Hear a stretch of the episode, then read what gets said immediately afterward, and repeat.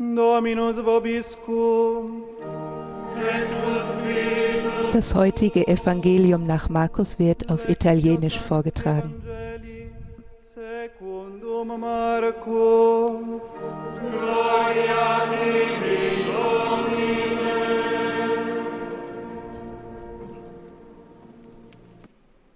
In quel tempo In jener Zeit sprach Jesus zu seinen Jüngern, in jenen Tagen, nach jener Drangsal, wird die Sonne verfinstert werden und der Mond wird nicht mehr scheinen. Die Sterne werden vom Himmel fallen und die Kräfte des Himmels werden erschüttert werden. Dann wird man den Menschensohn in Wolken kommen sehen, mit großer Kraft und Herrlichkeit.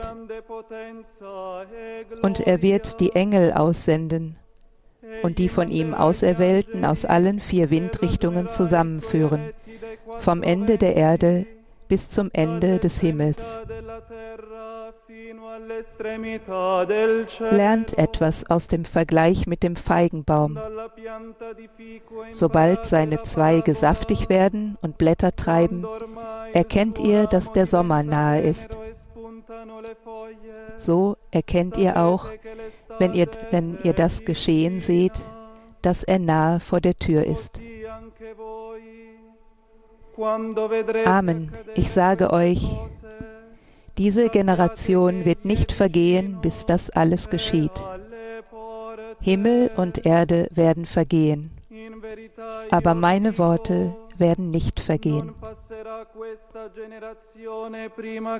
Doch jenen Tag und jene Stunde kennt niemand, auch nicht die Engel im Himmel, nicht einmal der Sohn, sondern nur der Vater.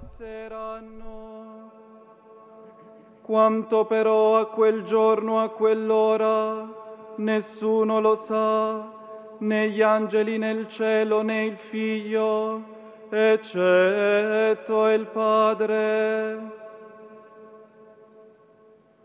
Verbum Domini.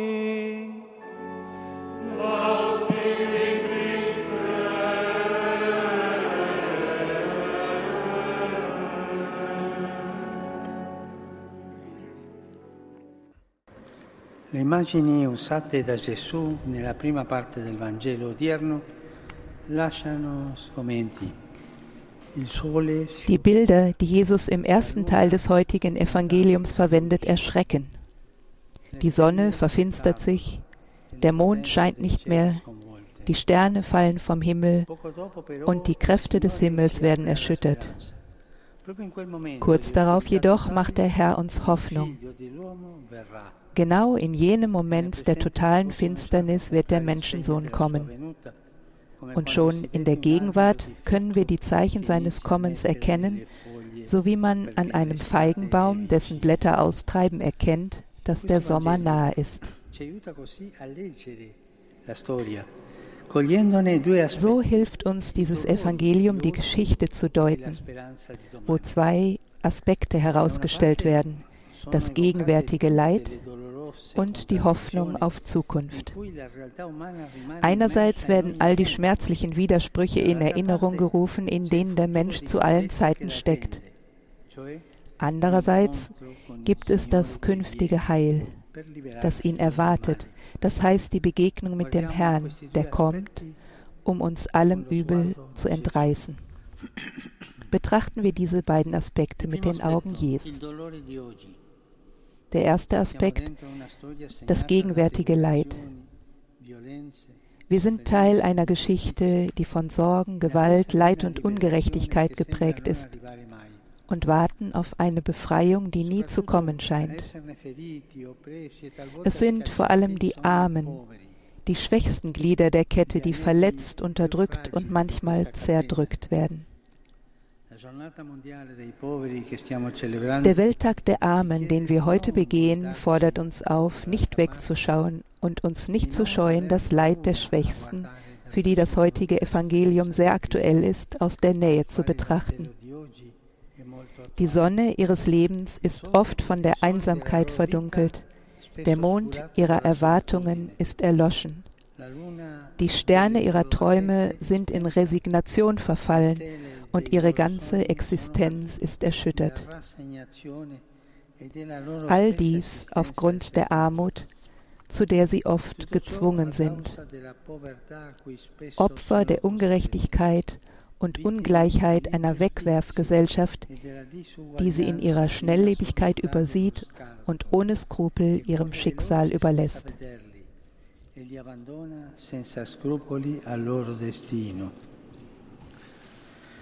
D'altra parte, però, c'è il secondo aspetto, la speranza di domani. Auf der anderen Seite gibt es aber auch den zweiten Aspekt, die Hoffnung auf die Zukunft. Jesus will uns Hoffnung schenken, uns aus der Angst und der Furcht angesichts des Leids der Welt herausreißen. Deshalb sagt er, dass er uns gerade dann, wenn die Sonne sich verdunkelt und alles unterzugehen scheint, nahe sein wird. Sì, la salvezza di Dio non è solo una promessa dell'aldilà, ma cresce già ora. Ja, Gottes Heil ist nicht nur eine Jenseitsverheißung, sondern es, es wächst bereits jetzt in unsere verwundete Geschichte und bahnt sich einen Weg durch die Unterdrückungen und Ungerechtigkeiten der Welt. Mitten im Weinen der Armen sprießt das Reich Gottes wie die zarten Blätter eines Baumes und führt die Geschichte an ihr Ziel, zur endgültigen Begegnung mit dem Herrn, dem König des Universums, der uns endgültig befreien wird. Che cosa è richiesto a noi cristiani davanti a questa realtà? Fragen wir uns an dieser Stelle, was wird von uns Christen verlangt? die Hoffnung auf Zukunft zu nähren, indem wir das gegenwärtige Leiden heilen.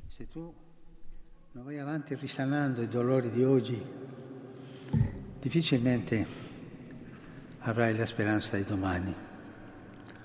La speranza che nasce dal Vangelo infatti non consiste nell'aspettare passivamente che un domani Die Hoffnung, die aus dem Evangelium erwächst, besteht nämlich nicht darin, passiv darauf zu warten, dass die Dinge eines Tages besser werden, sondern darin, Gottes Heilsverheißung schon heute Wirklichkeit werden zu lassen. Heute und jeden Tag. Die christliche Hoffnung ist nicht der naive Optimismus derjenigen, die hoffen, dass sich die Dinge ändern werden, dann aber einfach ihr Leben so weiterleben. Sie errichtet vielmehr jeden Tag mit konkreten Gesten das Reich der Liebe, der Gerechtigkeit und der Geschwisterlichkeit, das Jesus erschlossen hat. dalle vita e del sacerdote che sono passati davanti a quel ferito dei, dei ladri, no?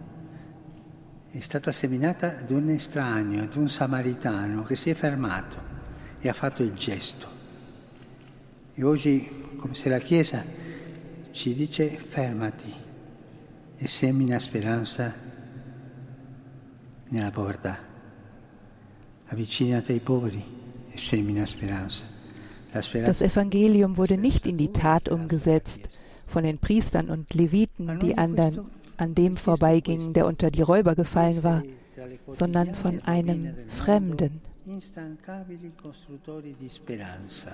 Und heute fordert uns das Evangelium auf, stehen zu bleiben bei den Verwundeten, den unter die Räuber gefallenen di essere presenze amante e attente nell'indifferenza diffusa, testimoni di compassione.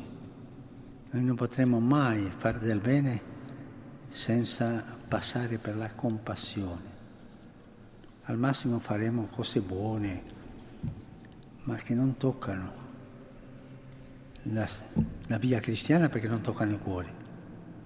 Quello che ci fa toccare il cuore e la compassione. Ci avviciniamo, sentiamo la compassione. Unsere Gesten müssen die Herzen berühren mit Mitgefühl. Ohne Mitgefühl und Zärtlichkeit können wir den Armen nicht nahe sein.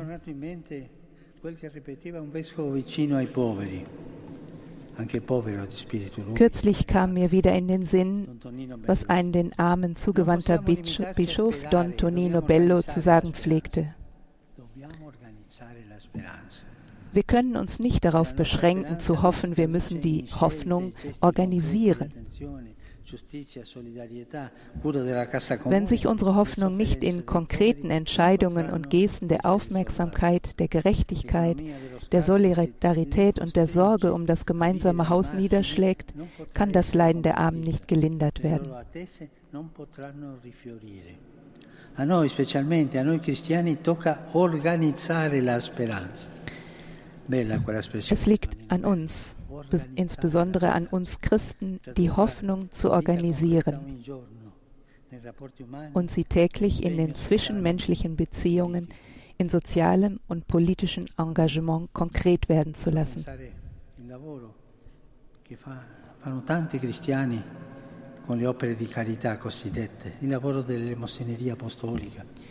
Ich denke heute an die Arbeit der Hilfswerke oder auch der Einzelnen, die helfen. Was tun sie? Sie organisieren die Hoffnung.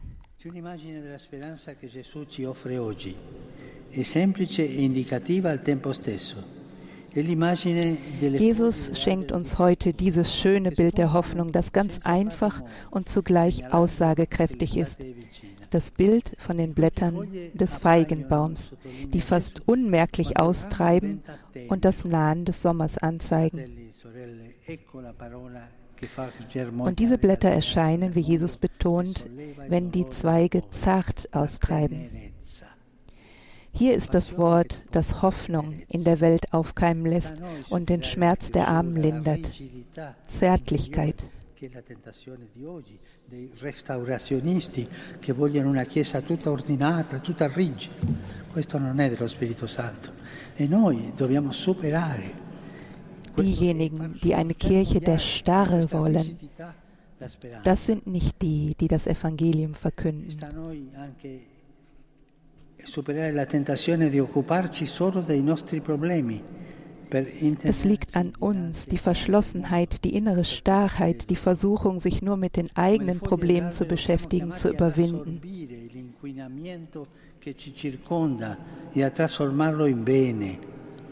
Non serve parlare dei problemi, polemizzare, scandalizzarci. Questo lo sappiamo fare tutti. Eh? Serve imitare le foglie es nützt nichts, über Probleme zu reden, zu streiten, sich zu empören. Das kann jeder. Wir müssen es den Blättern gleichtun, die jeden Tag unauffällig die schmutzige Luft in saubere Luft verwandeln.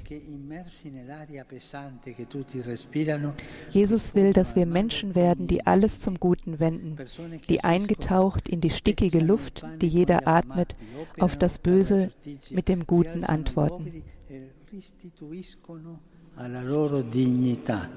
Menschen, die handeln, das Brot mit den Hungrigen zu teilen, sich für Gerechtigkeit einzusetzen, die die Armen aufrichten und ihre Würde zurückgeben. Eine Kirche, die aus sich herausgeht und wie Jesus den Armen die gute Nachricht verkündet. Diese Kirche ist schön, Sie entspricht dem Evangelium. Sie ist jung. Sie ist eine prophetische Kirche, die durch ihre Gegenwart den Verzagten und den Verstoßenen der Welt sagt, habt Mut, der Herr ist nahe, denn auch für dich bricht mitten im Winter ein Sommer an. Auch aus deinem Leid kann wieder Hoffnung erwachsen. Bringen wir diese Perspektive der Hoffnung in der Welt, bringen wir sie mit Zärtlichkeit, mit Mitgefühl. Bringen wir sie zu den Armen, ohne zu verurteilen. Denn dort bei den Armen ist Jesus. Denn dort in ihnen ist Jesus, der auf uns wartet.